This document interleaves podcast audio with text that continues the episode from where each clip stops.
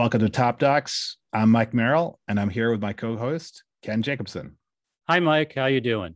It was great speaking with Alonso Ruiz Palacios about his documentary film, A Cop Movie. It is a very difficult movie to describe briefly. Here's how Alonso describes it. A Cop Movie is a film that explores what it's like to be a police officer in Mexico City. But it's a formal experiment in which two actors undertake the roles of real policemen, and then the reality gets blended with fiction. You'll have to watch it to really grasp all the twists and turns, both in terms of plot, but also in terms of the way he's depicting this story. A cop movie is it's a really fascinating movie and it is available now on Netflix, so definitely check it out. Alonso was our first filmmaker who we've talked to who's worked primarily in narrative filmmaking. In fact, this is his documentary feature debut. And you can really see that aesthetic applied to this film. He's got a tremendous amount of control over the script and the image, the frame. He's working with actors and recreations. But what I loved is there was also a palpable openness to the spontaneity and serendipity that documentary can provide as well as grounding in things like interviews and quote unquote real events. You may notice if you watch this on Netflix, and you certainly should, that the algorithm may recommend Narcos Mexico to you. And you may think the algorithm is just making a generic connection between these two films. But in fact, Alonso was a director on two episodes of the second season of Narcos Mexico. Alonso was born and currently lives in Mexico City. He studied stage directing in Mexico City before moving to London, where he trained as an actor at RADA. He writes and directs both for stage and screen. A cop movie premiered at the 2021 Berlin International Film Festival, where it was awarded a Silver Bear for outstanding artistic contribution for editing. As part of this year's award season, we've seen that it's already been nominated for Cinema Eye Honors Awards and Critics' Choice Awards. In 2018, he had a very busy year. He directed the movie Museo, starring Gael Garcia Bernal. The film won the Best Script Award at the Berlin International Film Festival, and it tells the story of the famous robbery at the National Museum of Anthropology in Mexico City in 1985. As mentioned, Alonso also directed two episodes of Narcos Mexico in 2018 and also directed episodes in two Mexican TV series, Vida and Here on Earth. His debut feature, Gueros, in 2014, shot in black and white, was lauded by critics and won five Ariel Awards, which is the Mexican equivalent of the Oscars, including Best Picture, Best First Film, and Best Director. In 2019, Alonso was named to Variety's 10 Directors to Watch list, and Variety described him as, quote, a visionary and being at the forefront of the next generation of Mexican directors. Clearly, based on just a cop movie, I think we can agree he's a talent to watch. If you like this conversation, please follow us, like the episode, rate the show, or share us on social media. It really does help other lovers of documentary find these conversations. Coming up, our discussion with Alonso about his film, A Cop Movie, I thought it was a lot of fun. He's a smart, engaged filmmaker who makes a lot of references to pop culture and high culture. After you hear the conversation, you'll see even more in this film. Alonso, welcome to Top Docs. Thank you. Hi, Alonso. Great to be with you today. And congratulations on a cop movie. Fascinating, wonderful film. Thank you, Ken.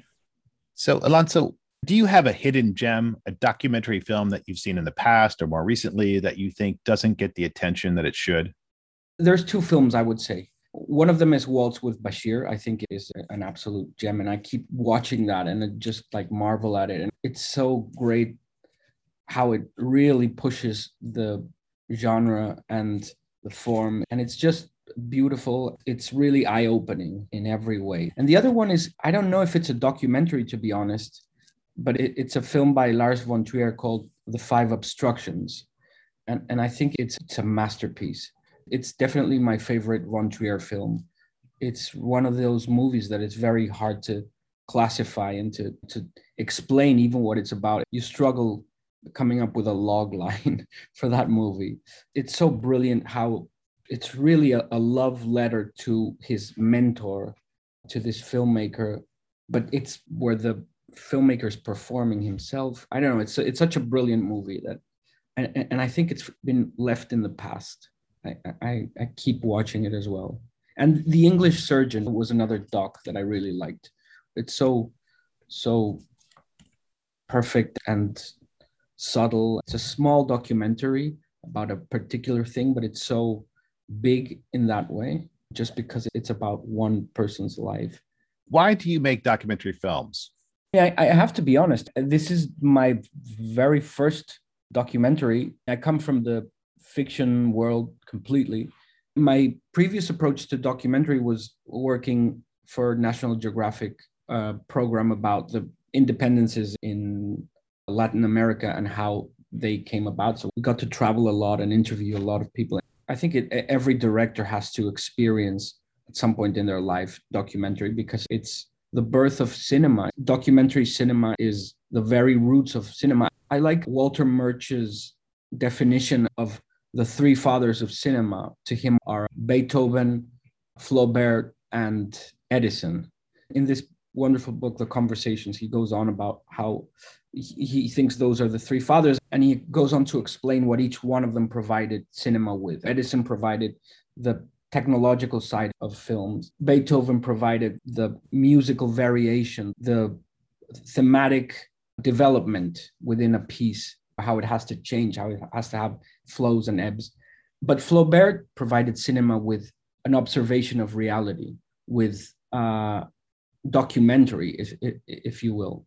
And I think to me, doing fiction, I've always been really interested in how reality can come into a scene and change what you had thought and make it better. In my two previous films, Gueros and Museo, I've played with having like completely documentary scenes in the middle of a fiction.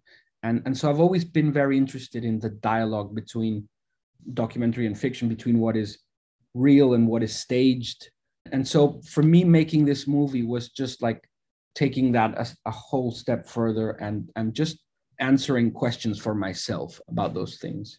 But also more importantly i think it, it was just this story that we had to tell of teresa montoya. And i think that was the best way to tell this story. I met them and i fell in love with them and they wanted to share their story. They wanted to tell it. And and and i think i was just a a, a way to tell it. I was just like the medium to tell their story. So it it was something that was more a necessity, I think, than than than saying I have to. It, it has to be a documentary. It, it just it's the movie that it turned out to be because that's the way the story had to be told.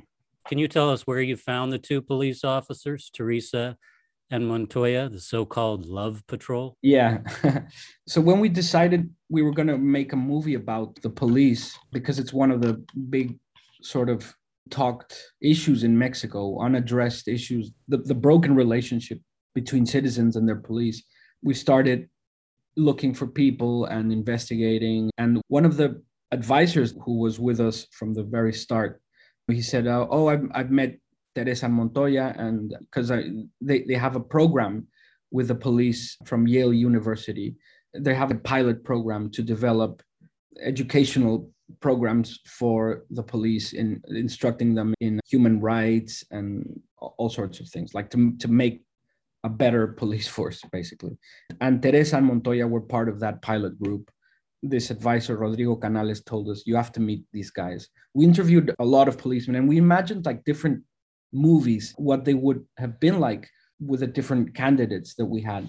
And in the end when i talked to teresa first. She told me that story of that, that the movie begins with of how she helped deliver a birth with no medical training no ambulance support nothing. And just the way she talks her sense of humor she's very self-deprecating and she's very aware of her place in the police force and, and her place in in the problems of corruption as well. It just instantly was like this is the story. And and then the fact that there was a love story at the center of it also was like perfect for cinema I've got to ask, how about that first opening shot of the shots, the sequence? I think it's wonderful incredibly layered, but also I think it's going to be jarring to a lot of people. So let me just explain a little bit what it is, which is we see red and blue police lights and maybe another element, maybe like a distorted headlight. We, we think we're hearing sirens, but then we also realize maybe this is a sung siren. Maybe this is a woman or someone with a feminine voice singing. And then, if that's not crazy enough, we then see a piece of poetry that was apparently written by a police officer, won a, po- a police poetry uh, contest, which to an American seems like I can't imagine police writing poetry at all, much less in a contest. That piece is really interesting because it says, I'll just uh, say in English transliteration, you will hear the sirens singing closer and closer. Pray they are not singing for you this night. And that is an allusion to the Greek myth, the sirens who sing to the sailors and they crash on the rocks. It's also almost word for word kind of a gloss on a very famous line from T.S. Eliot, which is, I've heard the mermaids singing each to each. I do not think they will sing to me. All this is going on, and then the lights bleed into the initial shots of the film, but it seems to stand on its own, or maybe it does hint at a, a lot of other themes. Why did you put this really fascinating bit in at the beginning of the movie? The poem was there at the start, but the, for example, the, the soprano doing a siren voice she's a, a friend of mine who's a, a, wonderful soprano. I sent her like some different takes of a patrol siren, and she did all these voices, and we had a great time like putting all that together. But that that came at the end, and it was I think it to me it's like a declaration of intentions. This is going to be a, a movie about myth and reality as well. I wanted to play with the myth as well. That poem, I, I just made that up. I wrote that and it's not really from a police poetry competition. But there are similar competitions in the Mexican police in, in NESA that we found. They, they do have a writing competition, and they actually gave us this book that they published with like stories of cops. And they have poems there, and, and it's really cool. It really took us by surprise when we found that, that there was such a thing as a poet, as a narrative competition in, in the police force. And so I wanted to use that, but of course, that poem, I, I needed something to, to talk about sirens and about the sort of what it's like to be helpless in the middle of the city in Mexico City, and and so I, I, I just made that up. But but it was also like a declaration of, of intentions. I, I, also love the humor that it only won third prize. yeah, exactly. Which I don't think is incidental. The film, as as heavy as it is, does have a lot of humor in it. Yeah. Can, can you talk about your decision to open things up and bring in some humor? The, the film has humor because Teresa and Montoya have a, a big sense of humor. I think it really is down to them. And it's also something I'm attracted to as a storyteller. I can't take things too seriously for too long.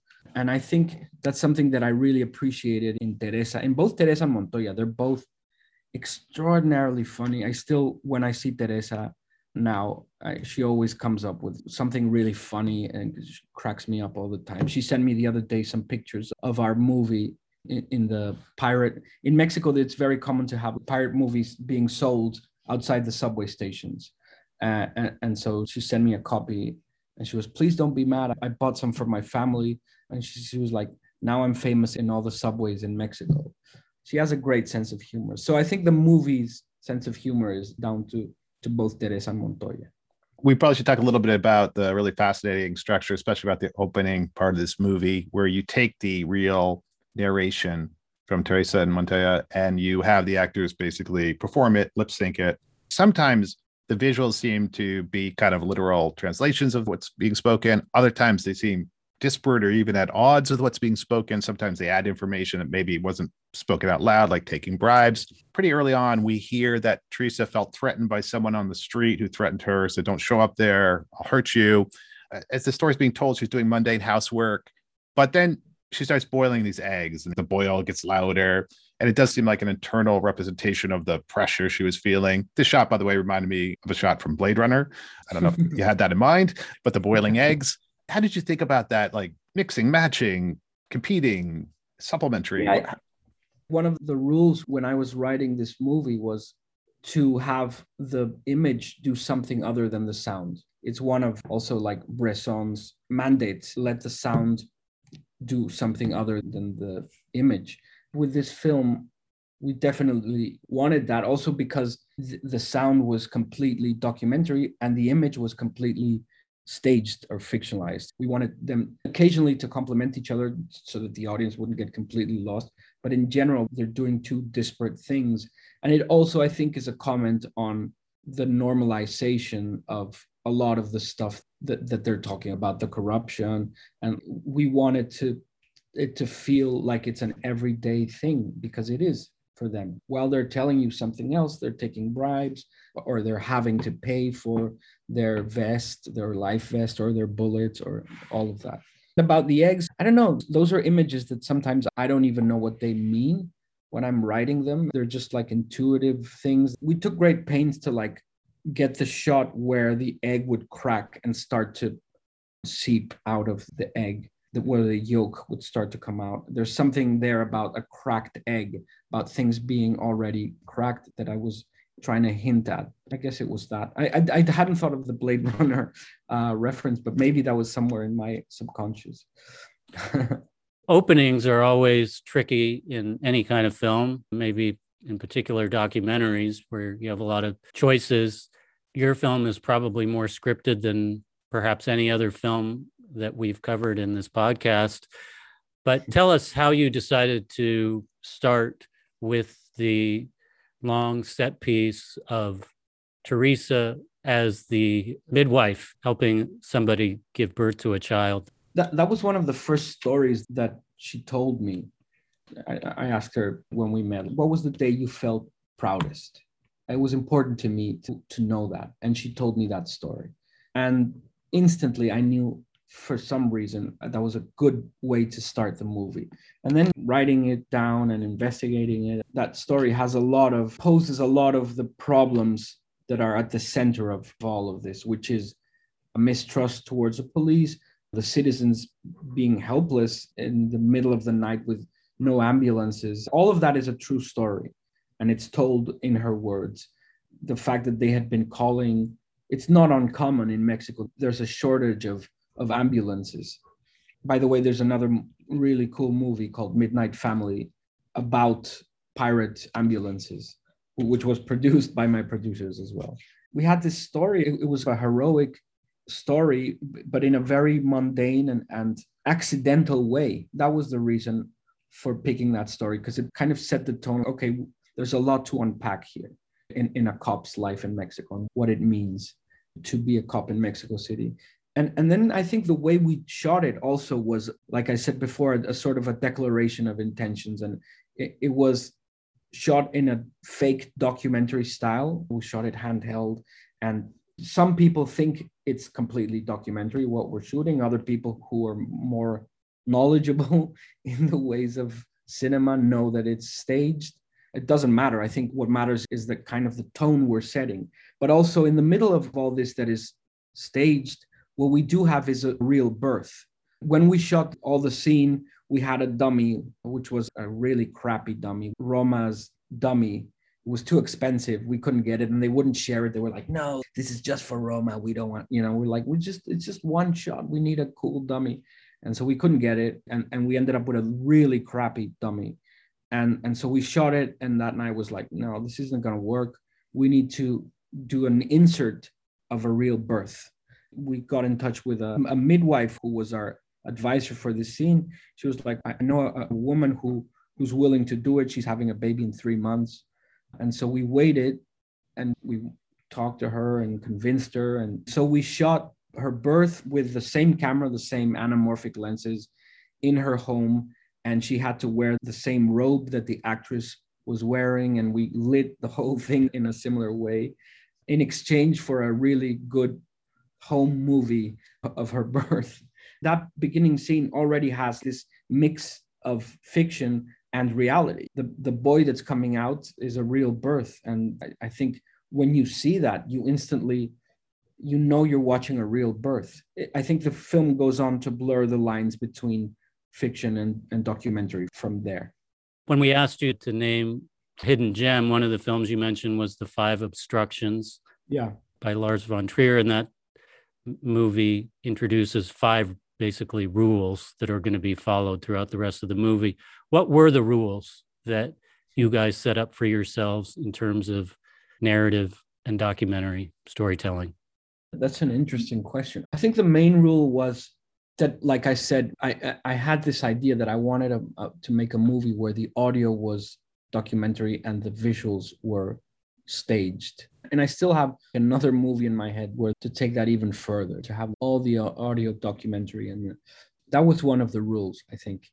And I think the other one was something probably to do with exercising empathy as a working tool. It's interesting to me to think of empathy as a tool. It's the basic tool that the actors have to work with. And, and I think this was a journey of empathy, of like entering something that's very removed from us, the cop's life, and and approaching it with empathy. Because to me, it, it didn't make sense to just make another movie sort of portraying all the atrocities that the police force do commit the, the, abuse of power and all those things that do happen that's why we have that opening title sequence as well by the way because we have these images of basically cops behaving badly to acknowledge with the audience this is what we know about the police force to be true. This does happen but let's go further and try to understand why that happens.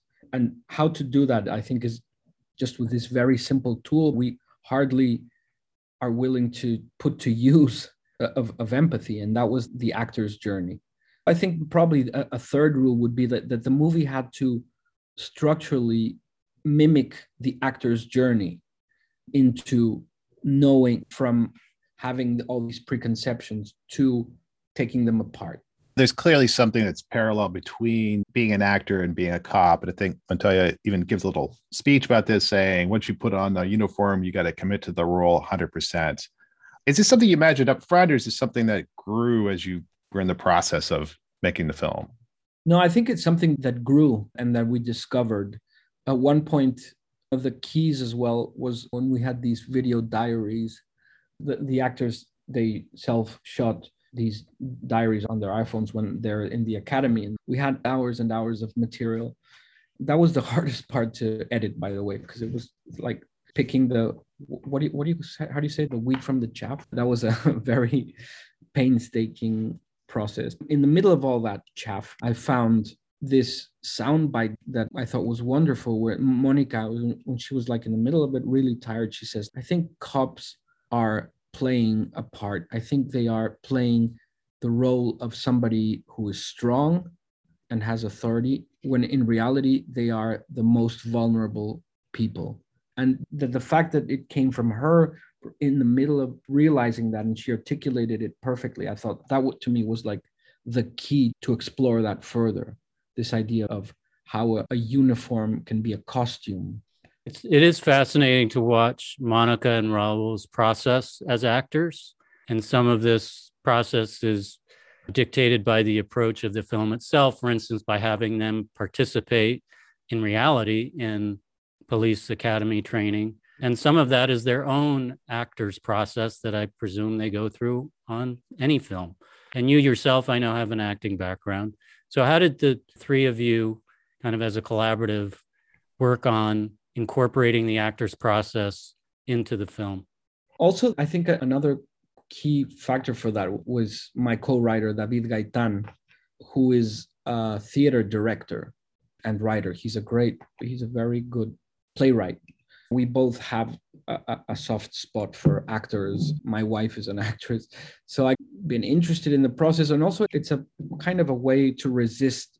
To me personally, a love for actors is going against the current in Mexico, which is all of like art house Mexican cinema is like non-actors and you know we hate actors so it's my way of going against that current and proving to myself that you can make really convincing deep things with highly skilled actors that sometimes you can't make with non-actors.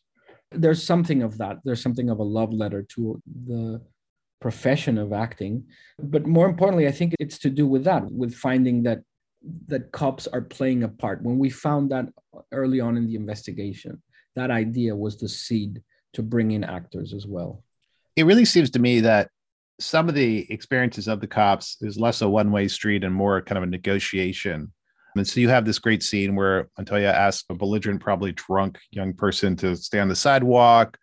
The kid's not into it. He even nearly urinates on Montoya. Montoya's not happy about this, but he lets the man mouth off a bit and walks away. And then an older gentleman shows up, says, Hey, I live in Miami, and I can tell you and he indicates to me, I mean, police would have taken the guy down, right? Mm-hmm. This would not be tolerated in the U.S. And Montoya says, "Hey, in Mexico, we have rights. People have rights," uh, which is a fascinating comment on America. How do we read these negotiations, and how do people see Mexican cops versus American cops, for example? I wouldn't dare to to like comment too much on on on American cops because I live and work in Mexico City, so I I I really don't know other than what I've seen in films and documentaries goes on here with the cops. But my sense is that the common fact is that there is a huge gap of mistrust between citizens and the police force. And I think we have that in common. That is so in both in Mexico and the US. There is a big mistrust. People do not feel safe when there is a cop nearby, which is insane because it should be the opposite. But I think that the specific factors, and we were asked this question uh, last night at Doc NYC screening about that. And I think, for example, race comes into play in almost in the opposite way in Mexico and the US, where in the US, I think, and what we see in the news and everything is, and, and the whole Black Lives Matter movement proves that it's cops being racist towards a minority and abusing their power.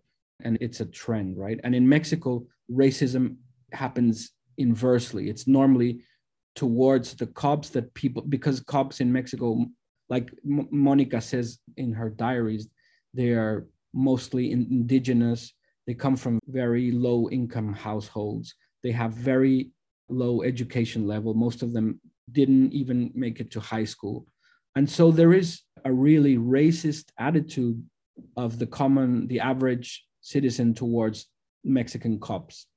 It's really shameful, but it's there and it's there every day. And they talk about it. And all the cops that we spoke to talk about that, how they are definitely looked down on by the common citizen. So I think it's interesting that racism is there, but it's kind of inverted in the relationships between cops and citizens in Mexico and US. Montoya tells a story about he came from a pretty tough neighborhood and he runs into a friend from his primary school. The friend has been in prison and he's funny. He says, You're a cop, you're a pig, I think he says. And here I am a criminal. And that seems like that line between the two worlds is a thin one. Yeah, absolutely. That's very much the case. Uh, uh and that's why when and Montoya says it's so matter of fact because it is like that. He has a lot of friends who became crooks, and he decided to become a cop. Uh, and and he says, "What an irony!" But that's the way it is. We shot these images. The scene went on for longer. In the final cut, they, they didn't make it, but of, of kids playing cops and robbers. And and we in, interviewed the kids that that we got to play cops and robbers in a neighborhood. We had some great shots that didn't make it to the final cut of like kids forcing and stuff that they see in movies and just like replicating that. And then we asked them, Would you like to be a cop or a robber? And some replied, I'd like to be a cop, but some replied, I want to be a robber. Like I, we had this interview with a, uh, one of the little kids. I want to be a robber. I'm like, why? Because I want to have a nice car. And he was like very matter of fact about it. And if you're a policeman, you won't have a nice car. I want to ask you about trickery. There's a certain amount of trickery in the film, and certainly I think this is something you play with in terms of your engagement with the audience and upending their expectations, which also I think provokes them to see things in a new way. We were just talking about that scene with the actor Raul being confronted by the guy who doesn't want to listen to him and wants to just pee where he wants to pee. I have to say, even to this moment, I don't know if that's a case where you just took Raul and put him in a situation and filmed it from behind a tree, or if you completely staged it. Now that you said the word trickery, I remembered the film that I should have said before all of the other films that I think is a hidden gem that doesn't get the attention it deserves, which is F for Fake, Orson Welles's film about trickery. That's how he starts saying trickery. And that was a film that I watched with my editor as well. I can't believe I, I didn't say that one first. That to me is a seminal film in the history of, of cinema and in my life as well. It's a film that I cherish a lot. I, I think we enjoy trickery. I enjoy trickery. We go to the cinema because we want to be fooled. We like a magic trick. There's something that is very, very enjoyable about experiencing a magic trick. In, in a way, the director, as a trickster, as a magician, I think is a figure that I've always been drawn to because I think it connects you with why you like cinema in the first place, which is when you're a kid, that there's like a magic show going on in front of your mm-hmm. eyes. I think you could probably say that directors are split into those who hate trickery and despise it and think of it as the lowest, cheapest form of entertainment. And cinema is about truth. I know a bunch of directors who are very self righteous about truth and all of that. But I see it differently. I've always loved the fun part of cinema as well. I like it when a director has fun with his audience, and it's something that I I'm drawn to as well. I think in, in the films that I've made, for better or, or worse. Um, and that particular scene, for example, was staged, was scripted. We needed a scene where you saw people sort of treating cops like their servants, basically. That was what that scene was about, and how cops are hand tied because they don't have the proper training to deal with a situation like that adequately. It's either that or abuse of force. Every person who knows about law enforcement said that it shouldn't be one or the other. You, you should be able to uphold the law without abuse of force. And that striking that balance is really complicated and, and probably I, I don't know where they get it right, probably somewhere in Denmark or Sweden or something like that. And so we scripted that. We shot it with a long lens from a distance so that people wouldn't see the camera and we would just stage that guy in the drunk and those are our actors. But then the guy who comes in at the end was just a guy who was passing by who says that about America and American cops and Raul was wonderful. He stood, he didn't break character.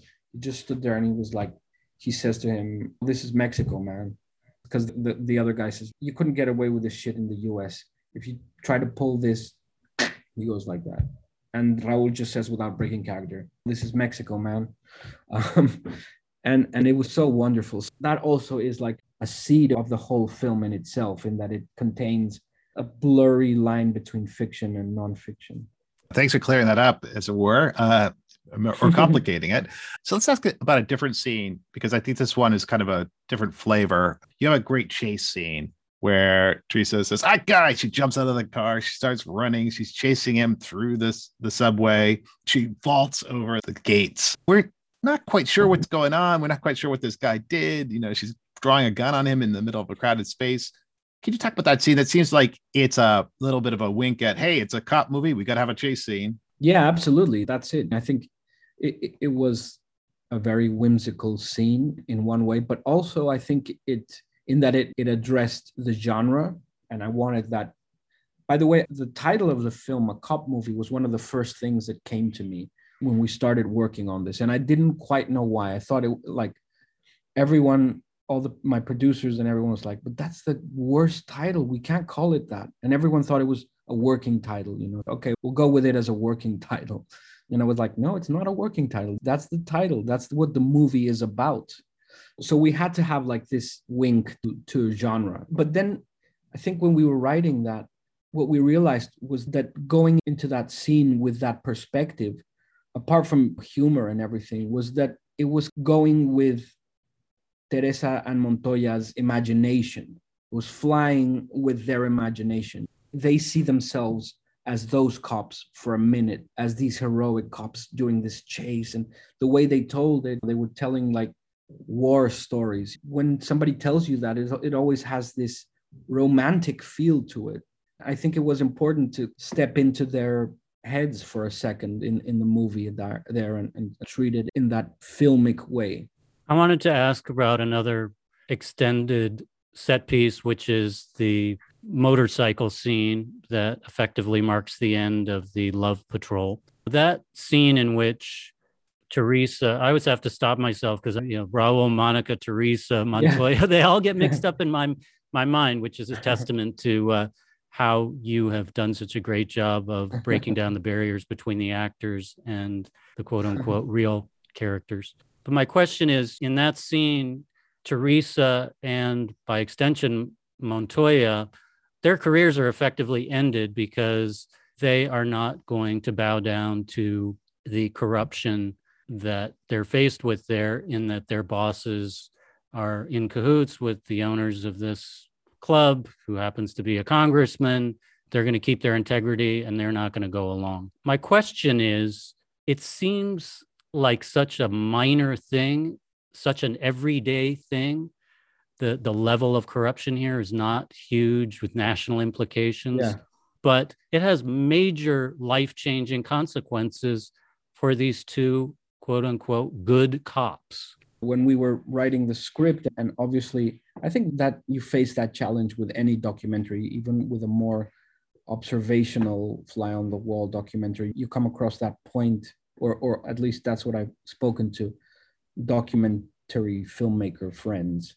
You come across that point where you think, okay, so what is the narrative arc? How are we going to end this? Where's the climax? Where's the turning point for, for this story? we were looking for that and, and then of course it was right in front of us they had talked about it from the start why they fell out of love with the police force and then we realized it was the story it was the story of i think there's two love stories in the movie one is between teresa and montoya and the other is the love story which has a tragic end or a sad ending if not tragic that is their love for the police and how that gets betrayed and how in the end which is the reality of their lives is that they quit the police force. And that was the breaking point. That moment where they had this encounter with this politician who was high up and he basically had the power to make their lives miserable until they they cracked and they said we're not taking this anymore they left the police it was hard to pick that as a climax because it was in a way like you said, it's very mundane. It's a very mundane scene. It's not a very dramatic scene. Even though we dramatized it like to its fullest capacity, that was as far as we could dramatize it without changing the facts. We stuck to the facts, we stuck to the narration, and that was as far as we could dramatize it. I see it now and I think it works in, in a way because it's not a very tragic incident. It's not a very, like you say, it's a very mundane scene. But i think that's also what's interesting to me about it that it, it happens in real life. Those turning points happen that way in a quiet sort of way and nobody hears of, about it. It's not a national scandal. It doesn't make the news. It's just a little thing that happens every day and that really screws people's lives the final scene i think is a very striking scene it's a depiction of an event that happens in the academy Teresa has a rope tied to her, her arm, I assume, because many people who do this aren't able to swim. She has to jump up a high board. And she says it's not a test of your ability to swim, it's a test of your decisiveness. And then we see her descend in ultra slow motion, I assume, probably some sort of uh, visual effect actually, into the water. That seems to have deep meaning, literally deep meaning. That's also something that we found in the interviews and then in the actors' diaries how they still make them do the same test. It's a sort of a test of bravery or whatever, courage. They call it like that, the, the test of courage. They have to jump from the 10 meter platform, which might not sound like much, but when you're actually up there, we went up there to shoot in the 10 meter platform and it's scary. If you fall the wrong way, you can really hurt yourself. Raul says it at one point. He says, I think that's what being a cop is like. That's also one of the gems that we found in the diaries. It could well have been scripted, but it, those are his words. They went through that in their training process. He says, and you have to jump from this platform and you fall and you feel like you will never finish falling. Says, and that's what I think being a cop feels like. when we found that in the diary, it was like, yes, that has to be the ending. I knew that was the ending because I, I really like the way Teresa tells it. it. It was a proof to herself that she could do it. She went home and she felt happy and satisfied. And she was like, this is a little triumph for me. I, I, thought it was a very moving thing. And by the way, when we shot, that's really that's no visual effect or anything. That's the actress Monica. What I really like about that shot where she's falling is that Monica didn't even know how to swim like the character when we started. And uh, when I we scripted this, I, I told her we might shoot this jump from the platform she was like, "No, man, come on," I, you know. So we got her into training with a, a woman from the office, actually from the production office, who, who was a diver, and so she went every week to, to dive in. I was like, How are you doing? How's it going? And she was like, I'll give you the five meter platform, but no more. She said, That's as that's as far as I'll go. I can't, I'm not willing to do more. So we had set up to shoot on the five meter platform. And on the day she came up to me and she said, "You know what? Let's do it. I'm I'm ready. Let's. I'm gonna only gonna give you one take to jump from the 10 meter platform." So I love that shot because I think it's like the biggest expression of like actor and character coming together in one. It's Monica's body and Teresa's story, like going there. It's not a stunt. It's Monica being really brave in this very simple act, but it, she's going through what the character is going through in that precise moment. And shooting it with a super high speed camera really allows us to experience that. Yeah, I've done the 10 meter. I, I know that's no joke. Um, I also feel it's a little bit of a metaphor, if you will, for our experience too. Like we we have to trust you in this film. Yeah, we, we got to trust you. We know that some of it's made up. We know some of it's quote unquote real. We had sort of taken a dive with you.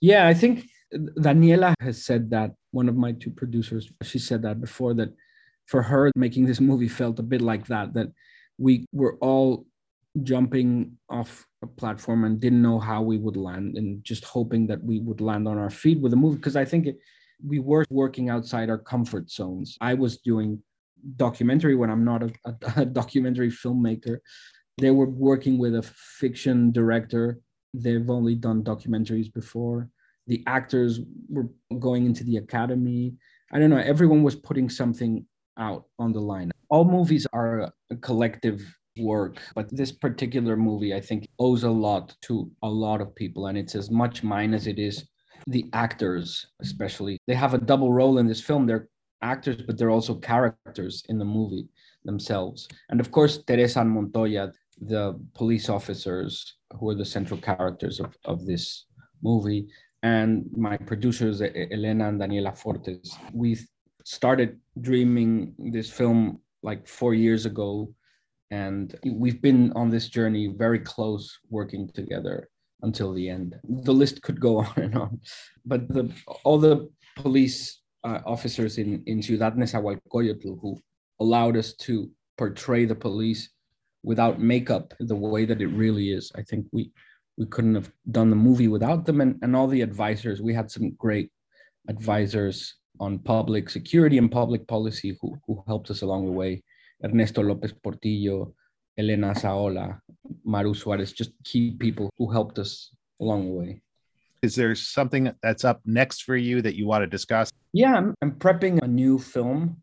It's a fiction and it's based on a stage play um, the 1950s called The Kitchen.